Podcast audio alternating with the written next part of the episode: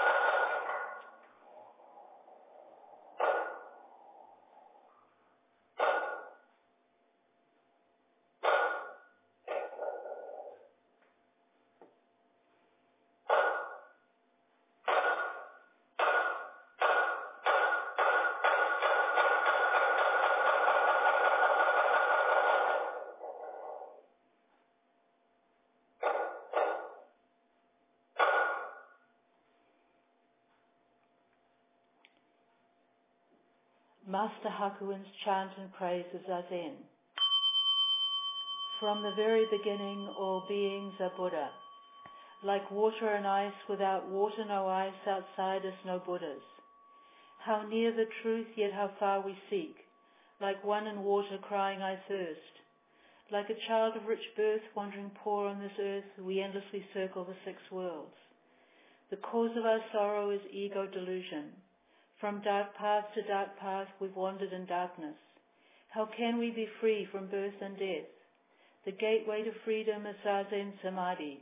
Beyond exaltation, beyond all our praises, the pure Mahayana. Upholding the precepts, repentance and giving, the countless good deeds and the way of right living all come from Zazen. Thus one true Samadhi extinguishes evils. It purifies karma, dissolving obstructions. Then where are the dark paths to lead us astray? The pure lotus land is not far away. Hearing this truth, heart humble and grateful, to praise and embrace it, to practice its wisdom, brings unending blessings, brings mountains of merit. And when we turn inward and prove our true nature, that true self is no self, our own self is no self, we go beyond ego and past clever words. Then the gate to the oneness of cause and effect is thrown open. Not two and not three, straight ahead runs the way. Our form now being no form, and going and returning we never leave home. Our thought now being no thought, our dancing and songs are the voice of the Dharma. How vast is the heaven of boundless samadhi. How bright and transparent the moonlight of wisdom. What is there outside us? What is there we lack? Nirvana is openly shown to our eyes. And this earth where we stand is the pure lotus land. And this very body, the body of Buddha.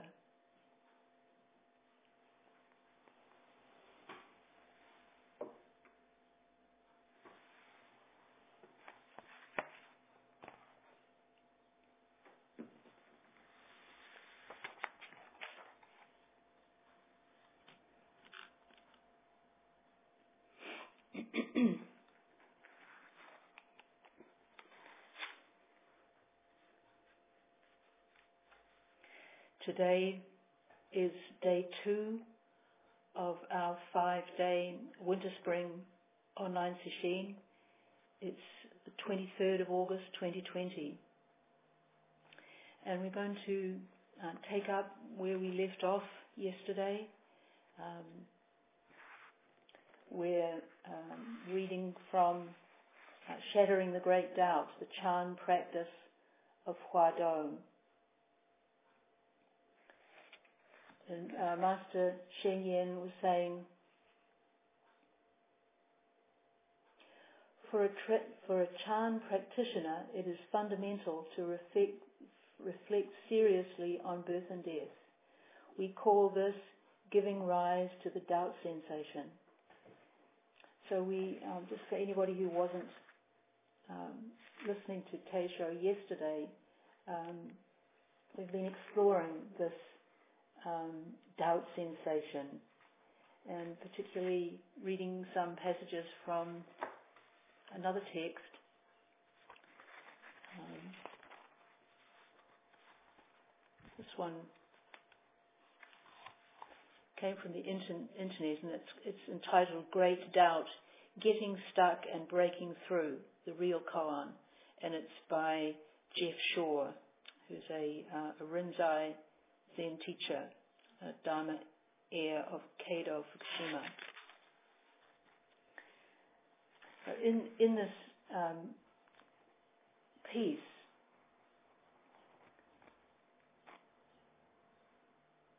Jeff Shore talks about how this doubt sensation is is not something that we have to create or think up or be given, but but that it's actually um, a natural thing. He says he calls it the most natural thing in the world, and he says also that we we put a lot of energy actually into trying to avoid this doubt sensation because it is uncomfortable. And he sets out um, three sort of different classes of of um, ways in which we commonly, commonly experience this uh, doubt sensation. And these um, correspond to um, functions of the mind. There's a category, he doesn't actually name them thus, but um, they seem to arrange themselves into these categories. There's the category of cognitive um, formulation of this, and he gives example, I don't know who I am. But then also we can have an, an effective response to our predicament as human beings. And then the, the statement might be, I'm not at peace. Or volitional, I'm not free. And the way in which this, this, um, this doubt sensation constellates for us probably has a lot to do with our temperament, our, our our, our sort of predominant ways of relating to the world.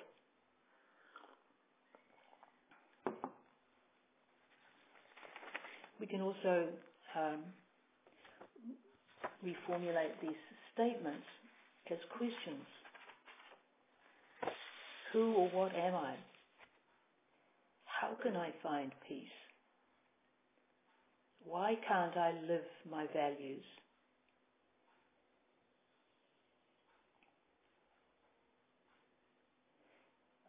we could call these questions sort of doubt embryos. And many, many people struggle with these kinds of painful questions. But, but relatively few actually nurture those embryos. We see them sometimes addressed in great art But we don't have to be artists to, to grapple with these things.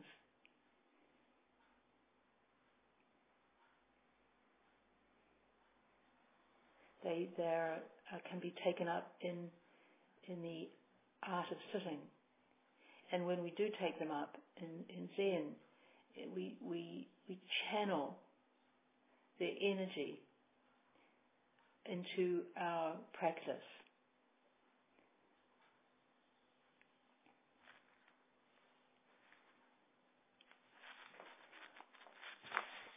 just a little bit more from that we didn't read yesterday from Jeff Shore before we go back to our main text. He says, um, Zen masters such as Da Hui, who championed sustained koan introspection or koan inquiry to arouse great doubt, speak of the thousand doubts, the ten thousand doubts, just one great doubt. That's a, that's a quote from, from Yahweh. Shore says, such statements are easy to misunderstand. From the outside, it may sound like taking that wicker basket. He had earlier said that sometimes our great doubt feels like a wicker basket in our stomach. It may sound like taking that wicker basket and filling it with all of your doubts. You will never arrive at the great doubt that way. The direction is into the source of your actual doubt, rather than out into an endless increase or proliferation of possible doubts. There is nothing more concrete and immediate, more pressing and urgent, more total and all all encompassing than this great doubt. Eventually, you are the great doubt, and the great doubt is you. In this light, our ordinary doubts are quite abstract, aren't they?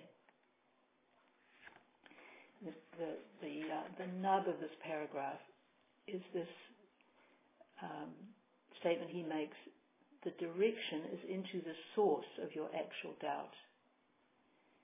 So our, our doubt, doubts arise in our in our sitting. Where do they come from? We heard Dagway say, take the backward step. Go back from our, uh, our thoughts and feelings. Trace back. Where do they, where do they arise? It was Korean Master Chinul who said that we could trace back the radiance. Go into the source of your actual doubt.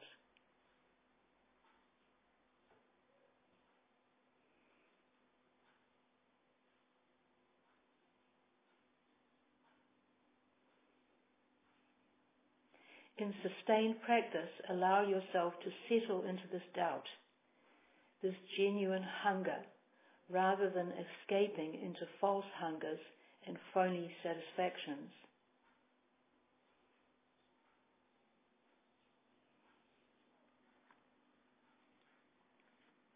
We can, we can perhaps, as we go through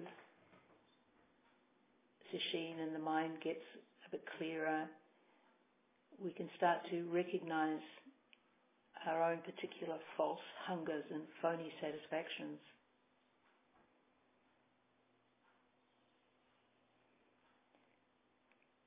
Things that we may, may um,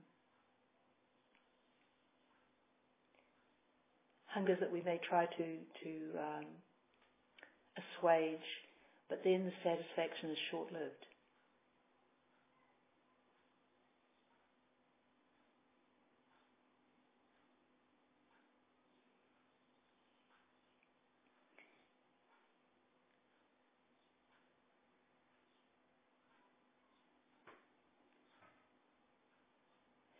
If the doubt sensation first arises as a kind of intuition that you do not know, then inquire with your whole being, who is it? What is it? The Hindu sage Ramana Maharshi used, who am I?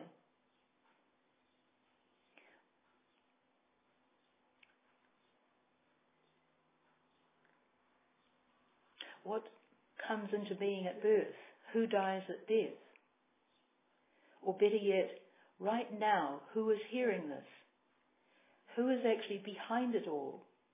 Unless that's clear, nothing is clear, is it? For Bankei, this question naturally arose from childhood in terms of what, where is my intrinsic bright virtue? The sixth ancestor challenged with the question, what is it that's just come? This, this is um, the exchange in which this question appears is the basis for uh, what is this as a as a koan, a huado, in, used in, widely in Korea. In more traditional sense terms, what is your original face? Or all things return to one. Where does this one return to? Whatever form it takes, the point is for the question to come to encompass all, beginning with oneself.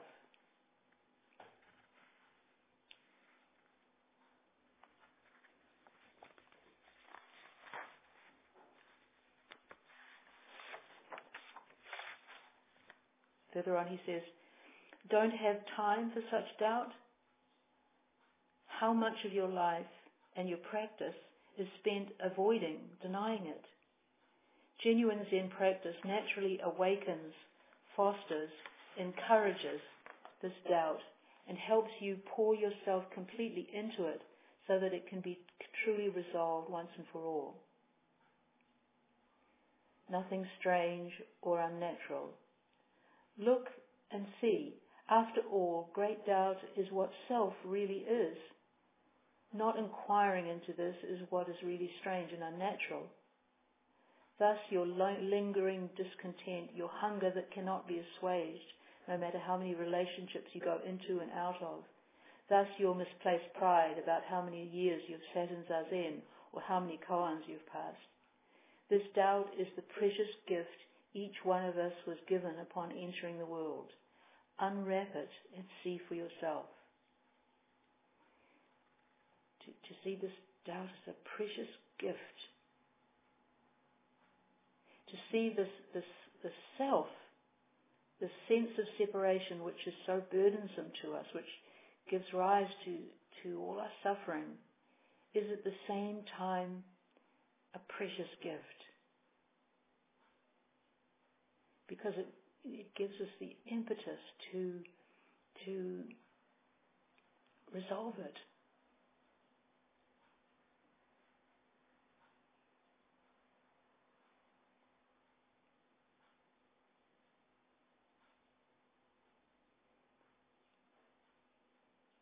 Great doubt cannot be an object of awareness.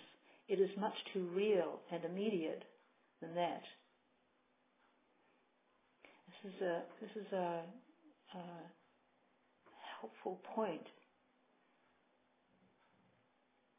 Of course, it starts out as an object of awareness, but but ultimately, we we're called on to join with it it actually becomes becomes fused with awareness itself.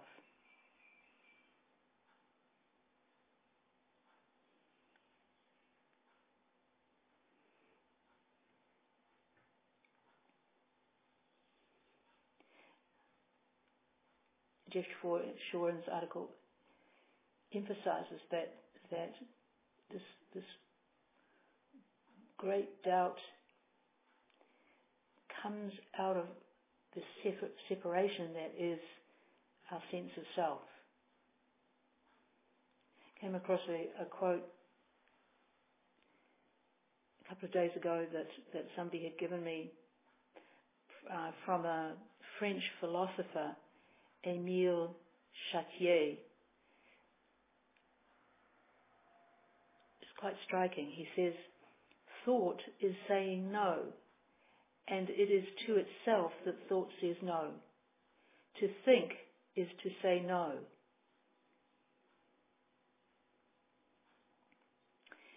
We, we create our sense of self with our thoughts. And with our thoughts, we rebel against reality. We, we say no to what is. And this reality is colored, of course, by our thoughts and feelings about it.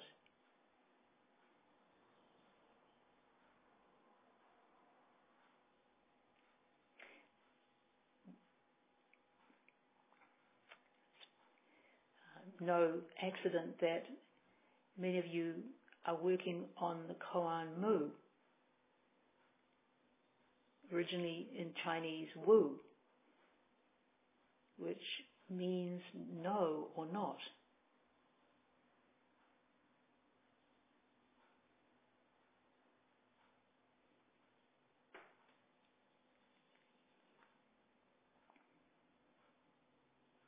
This great doubt is, is,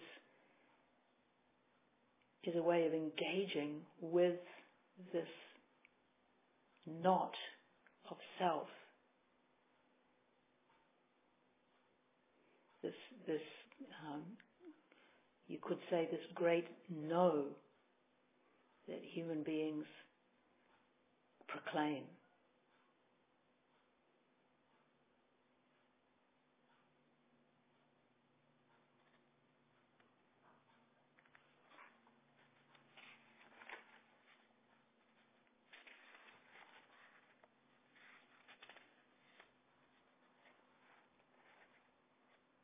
Continues, the resolution of this great doubt is not a matter of self breaking into and abiding in a state of oneness or breaking out of limits such as space and time. Rather, the very doubt and separation that self is, is broken through. This body mind fallen off. This, term he uses here, this body mind fallen off, comes from Master Dogen, his, his awakening experience, which he uh, characterized as uh, Shinjin Datsuraku, body and mind fallen off. The separation and doubt that self is, is gone. This is where genuine love arises. This is where genuine Zen statements, including the ones I opened with, naturally arise, and where another kind of practice naturally begins. He said um, at the beginning of his article, quote, he quoted some some masters' words on their awakening. Um, Luo Han said, Raising my head to look about, I saw that the sun has always been round, and ever since then have been joyful.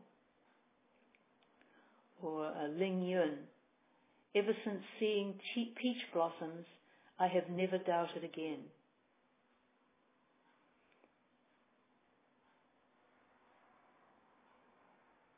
Or, ever since being kept by Master Ma, I have not stopped laughing.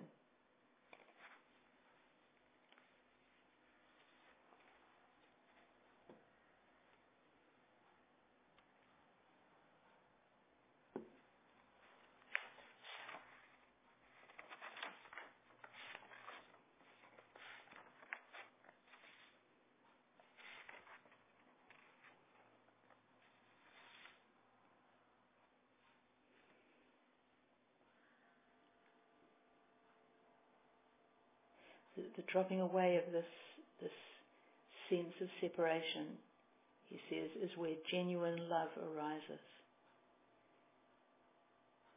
When when this dropping away of our defenses,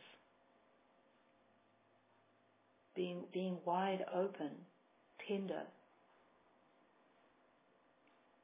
When Master Dogen was asked what he had had learned or brought back with him from China to his pilgrimage, he said, a tender heart. Unarmored.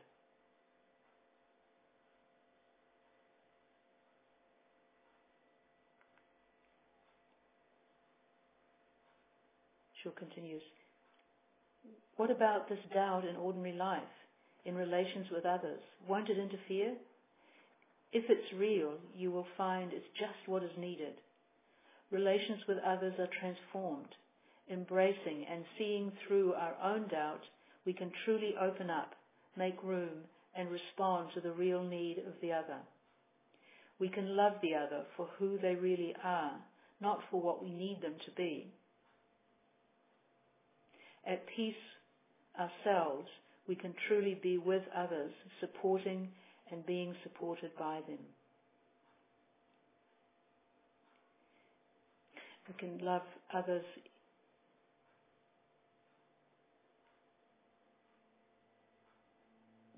with all their moral shortcomings, with all their neediness, their clinging, their fears and insecurities,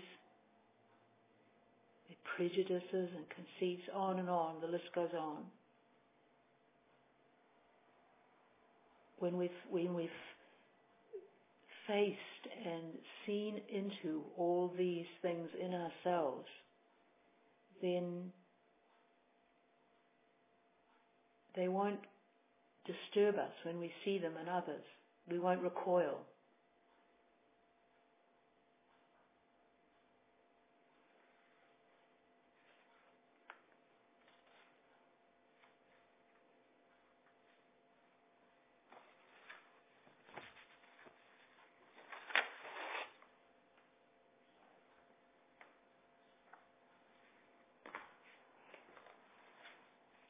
To Master Sheng Yen.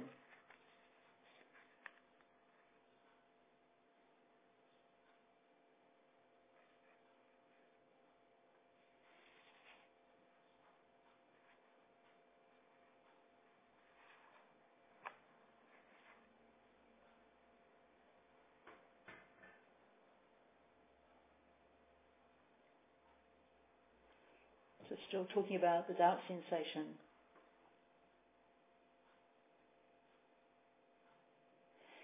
Ignoring the question, in other words, our questions about birth and death.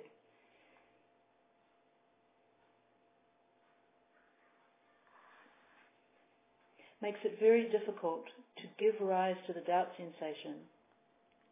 Religions resolve the questions of birth and death through revealed teachings. Chan, on the other hand, does not ask you to believe in anything outside of yourself. It gives you an opportunity to resolve this matter through your own efforts.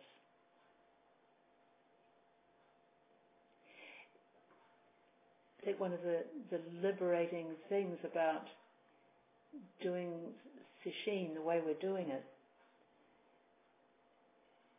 can be just recognizing that right in our homes, right where we are, we have everything we need to engage with the great matter. That it's all right here, all, all our, our, ourself just as we are.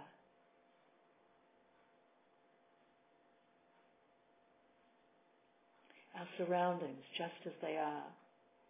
Our families just as they are.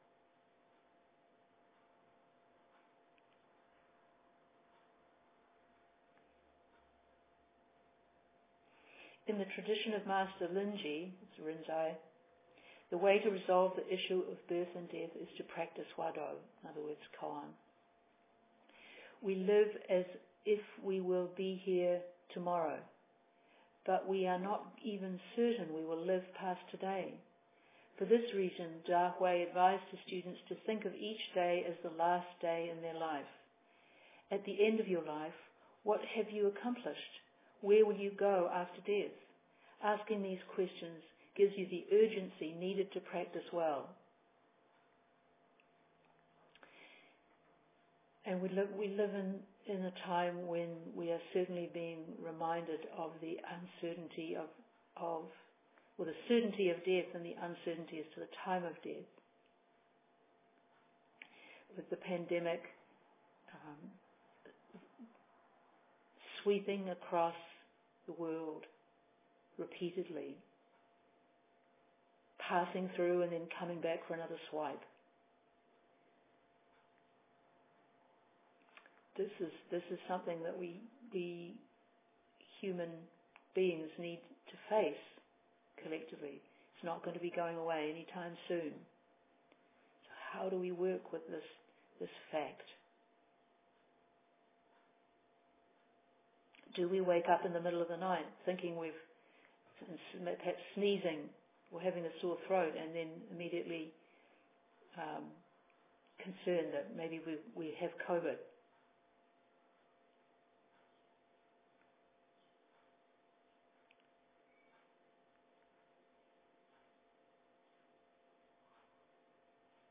And more than just the disease, our whole way of life. You see all the different disasters all around the world fires, floods, upheavals in various countries.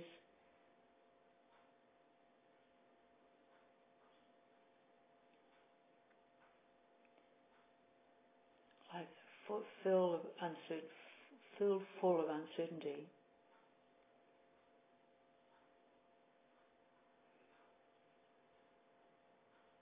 But if we really face this, then it can be a great goad. Asking these questions, says Master Sheng Yen, gives you the urgency needed to practice well. So that when we are faced with um, Yama, the Lord of Death, we'll be equipped Huatou practice can help to settle the mind, but on a more important level, it can help to create the conditions for genuine awakening and resolving the issue of birth and death. So Da Hui tells us to keep the attitude like one who has many debts without any means for paying them. Um, this is this is um, quite a powerful image. If you have debts, of course, you desperately want to resolve them. Um, you see the, the, the interest going up and up.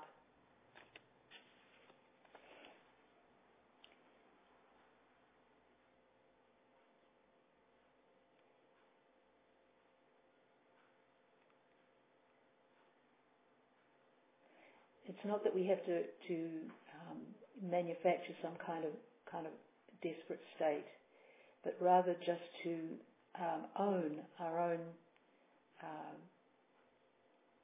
unease, to, to, to look into the abyss, so to speak.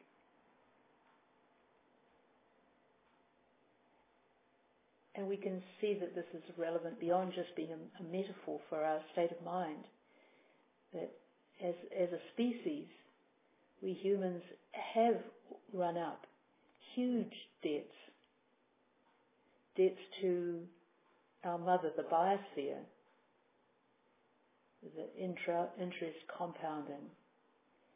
And now with the pandemic also um, debts to future generations in the, in the huge spend that's, that's happening around the world. This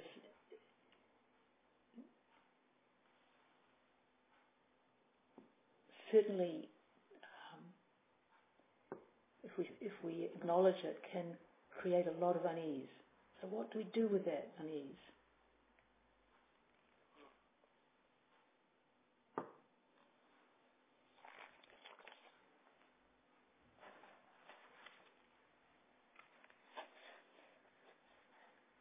Living in turmoil within ourselves and with others prevents us from enjoying lightness and ease. Da Hui characterizes this not, as not being able to live and not being able to die, not being able to advance or retreat. It is precisely when we feel stuck like this that we can benefit from Huatou. Whether in the Chan Hall or in daily life, the method allows us to act with a clear and unperturbed mind.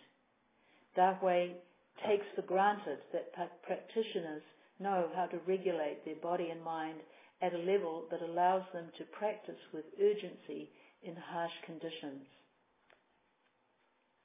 This is an important point that we do have to be able to do this, to have a certain um, uh, ability to regulate body and mind in order to, to deal with uh, adverse conditions.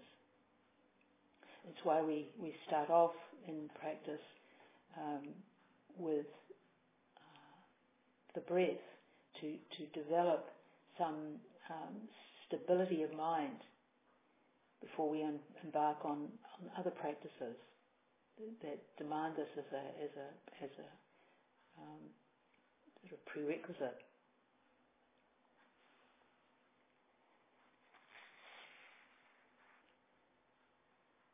It is precisely in adverse situations that we can really gain power from the practice. Imagine Da Hui telling us, telling us, after you regulate your mind and body and you make sure everything is fine with your diet, sleeping conditions and the environment, then you can start to practice. If we could ensure all that before starting to practice, we would never get around so his approach is to directly use the method at all times and in all situations. Uh, just in the last couple of Dokusan's, I've heard from from various people about the different kinds of adverse conditions they face when um, having to sit at home rather than um, in seclusion. Noise, because of housemates and neighbours or the busy street outside or all three. Um, animals wanting to be in on the action, family members needing us because of um, losses, sickness, worries.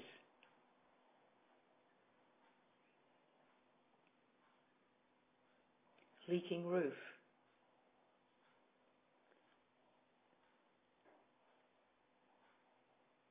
So this this um, statement by Master Sheng Yen can be can be one to recall to mind.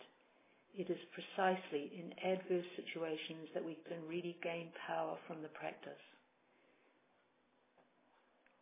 Because in adverse situations we are called upon to go beyond ourselves, to, to rise to the occasion. And we don't do this without challenges.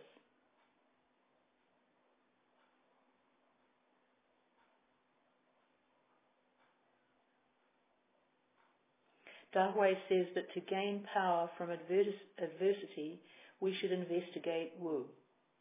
Now, um, this is the Chinese form of Mu, and um, just because most people are used to hearing Mu, I'm going to substitute Mu when um, there's Wu on the page.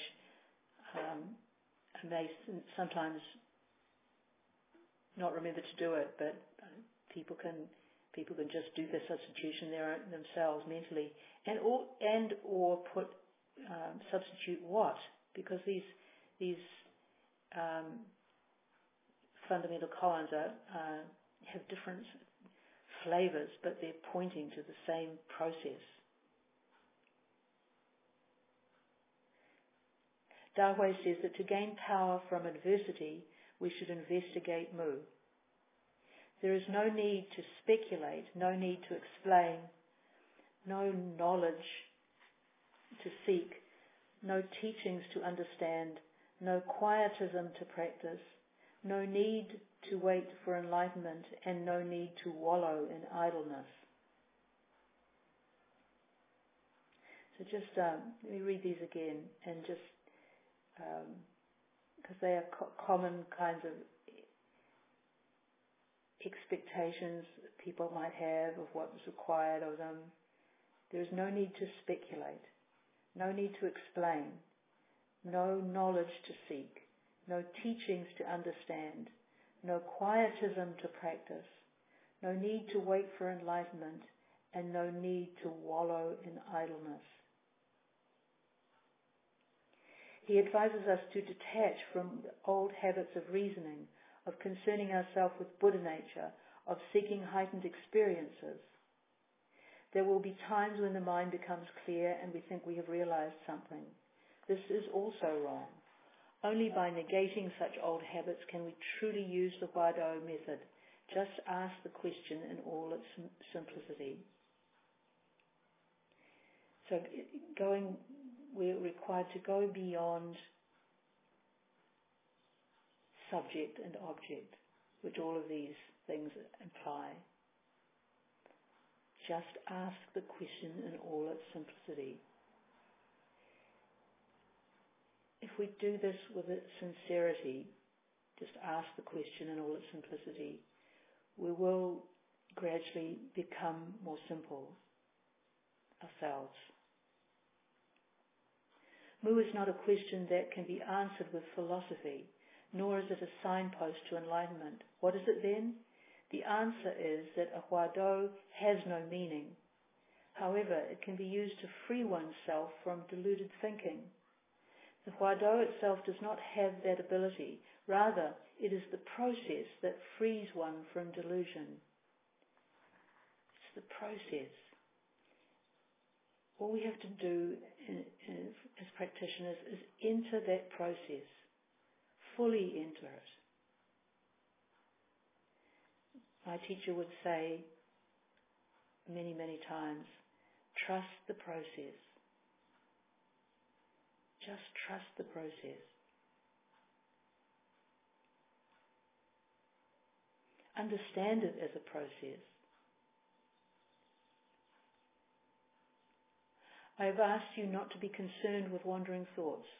Now I also tell you to let go of the myriad things. On the first level, when you become aware of wandering thoughts, just bring forth your huatou. If you keep doing this, eventually the wandering thoughts will settle down and only the method will remain. At that second level, as you make progress, various good and bad experiences, the myriad things, will arise. When they come up, just bind yourself to the huatou so that you become it and it becomes you. In time, the myriad things will pass. Just bind yourself to the huatou so that you become it and it becomes you.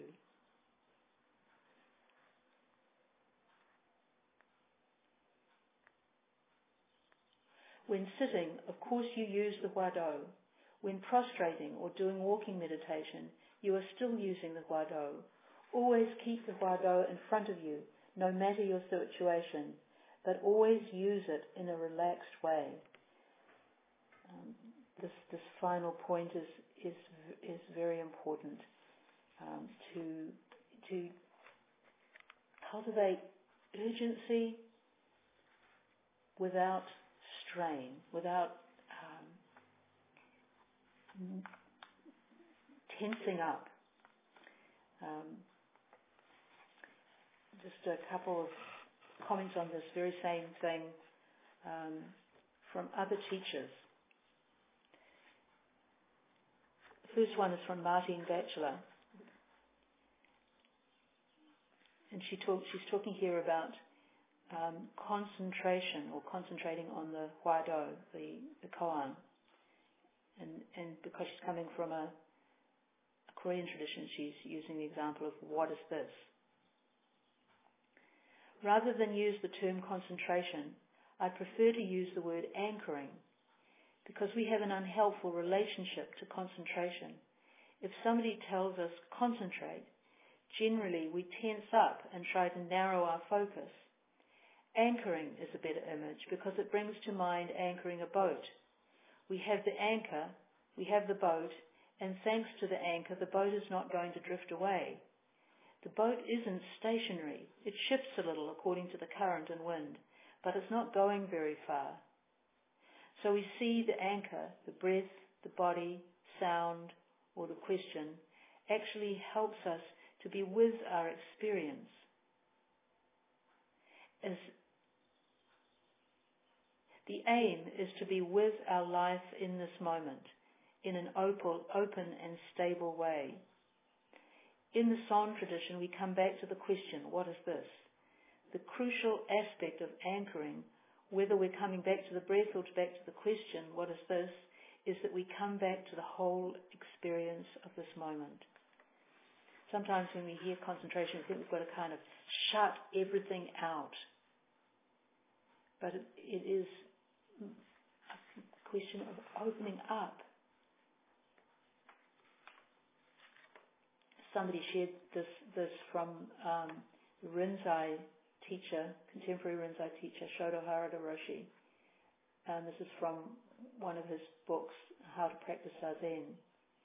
And he's talking about dealing with haziness in our sitting. And he said the way to avoid this is to open yourself up as much as possible. This opening is the point of Zazen. In fact, the mind becomes clearer in Zazen not through forced concentration, but through ever expanding openness. As we liberate our awareness, it becomes larger and more vast.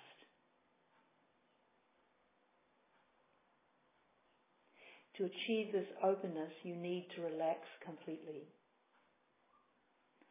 True one-pointed attention does not involve concentrating on one thing and shutting everything else out, but rather opening your awareness so that everything is seen clearly.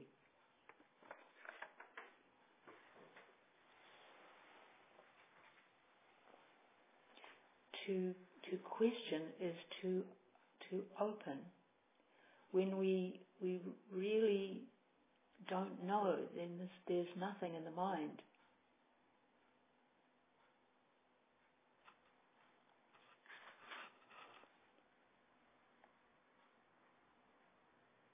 Martine Batchelor says, when we focus on inquiry, our anchoring consists in returning again and again to the question and to notice that when we're lost in thoughts, we're not totally here in this multi-perspectival experience.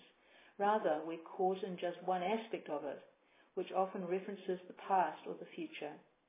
In returning to the question, we train ourselves to be here, bringing creative awareness, creative engagement to this moment.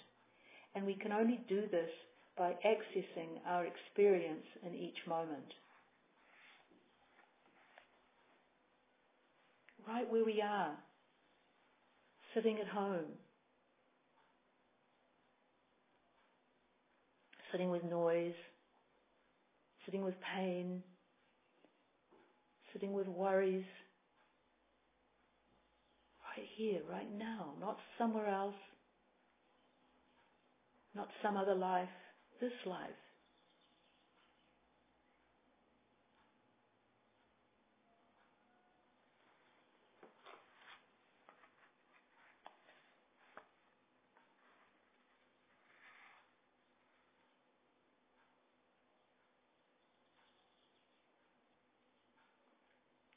Precisely at the point where your diligence is flagging, you must generate urgency. Where should this urgency come from? It should come from the realization that you have not yet resolved the great matter of birth and death. You do not know your original face before you were born, and you do not know where you will go after you die. In fact, this urgency should come from a sense that you could die tonight, this afternoon, or the next minute. Knowing the imminence of death, you should urgently, you should earnestly be asking your Huatou. You must let it engulf you because you know that you arose from emptiness and when causes and conditions disperse and you die, that also is emptiness. You may ask, what do emptiness and mu have to do with me? If you have no interest in your innate Buddha nature, then it will be difficult to generate generate the doubt sensation, and without that it will be very difficult to realize awakening. Therefore, without knowing your origin and your destination, jump wholeheartedly into Mu to generate the doubt sensation. This doubt is a kind of wondering. It is an unresolved question that sticks to you. It is not suspicion or skepticism or questioning the truth of something. Rather, it is a not knowing that fills your heart with great urgency and you have an earnest need to resolve it. Even as you are unable to resolve the doubt, it grows. This state of not knowing, yet wanting earnestly to resolve it, is called the great ball of doubt, the doubt mass. When you shatter this great ball of doubt, awakening ensues. Therefore, to practice Huatou means to ask the question with urgency and earnestness so that you may generate the doubt sensation. Unless you practice with earnestness, your mu will simply become entangled with wandering thoughts and your mind will wallow in delusion. To truly investigate Chan, you must go beyond merely repeating the Huado. You must bring forth urgency and earnestness. Having said that, however, you should not practice in a tense manner either. Both body and mind should be relaxed, and therein lies the skill of a genuine practitioner to practice without tension and yet seamlessly. Like water that flows naturally and continuously, there should be no gaps in keeping the huatou before yourself. Depending on your strength and stamina, you may be like a small stream or a great river. Either way, the key is to relax and at the same time to have great urgency. There must be earnestness concerning the matter of life and death. This is how you investigate Chan. This, this image of, of um, water that flows naturally is a very helpful one to, um, and this applies not just to, to koan work, but to the breath or to shikantaza as well the sense of, of flowing back into the present moment.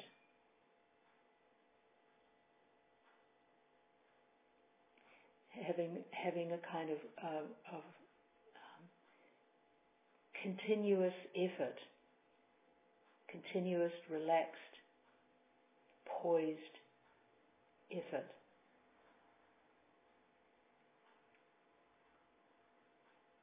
We, we drop the practice and we flow back. The, the more that we can do this, then the more that the, the distractions will become non-distractions because we won't be bothered by them. Or if we are bothered by them, not to be bothered by the fact that we're bothered, but just to flow back.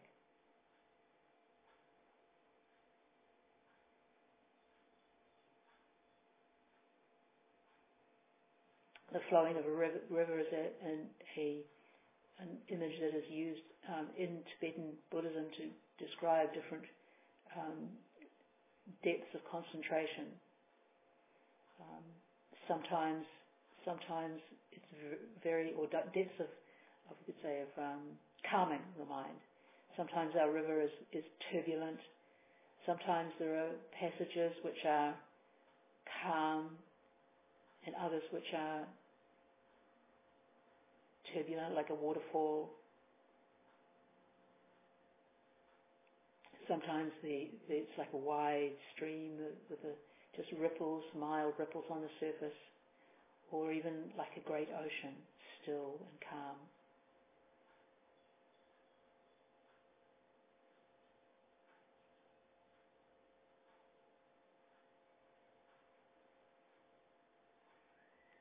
This urgency, we could be, we could understand it as being like water flowing in a river. There is, there is a sense of that water inexorably returning to the great ocean.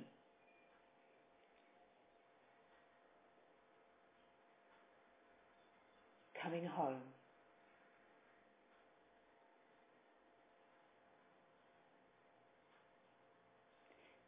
Even and even as, as it is, is far from that great ocean, it is a part of the ocean.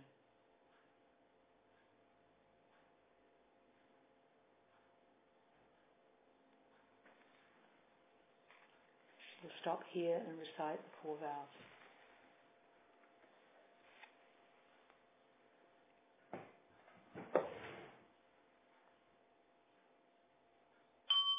All beings without number, I vow to liberate endless blind passions. I vow to uproot dharma gates beyond measure. I vow to penetrate the great way of Buddha. I vow to attain all beings without number, I vow to liberate endless blind passions. I vow to uproot dharma gates beyond measure. I vow to penetrate the great way of Buddha.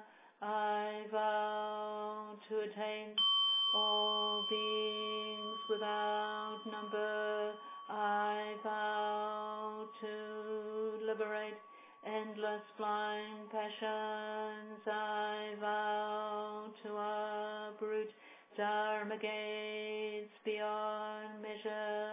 I vow to penetrate the great way of Buddha. I vow we'll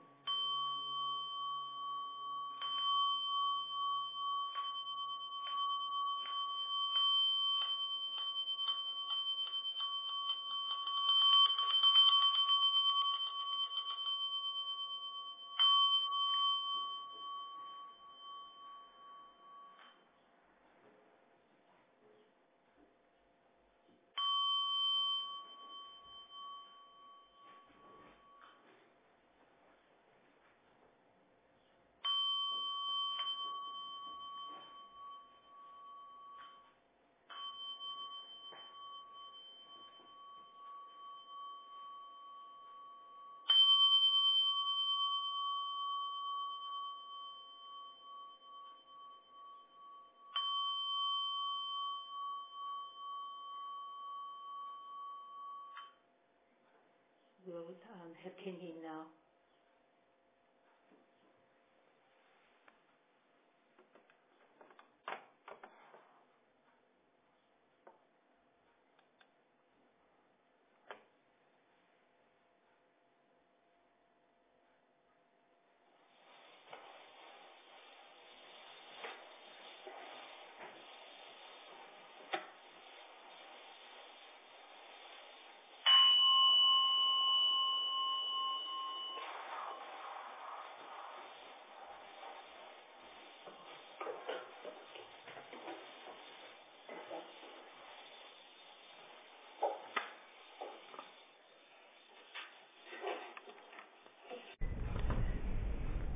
The teaching you have received is offered freely.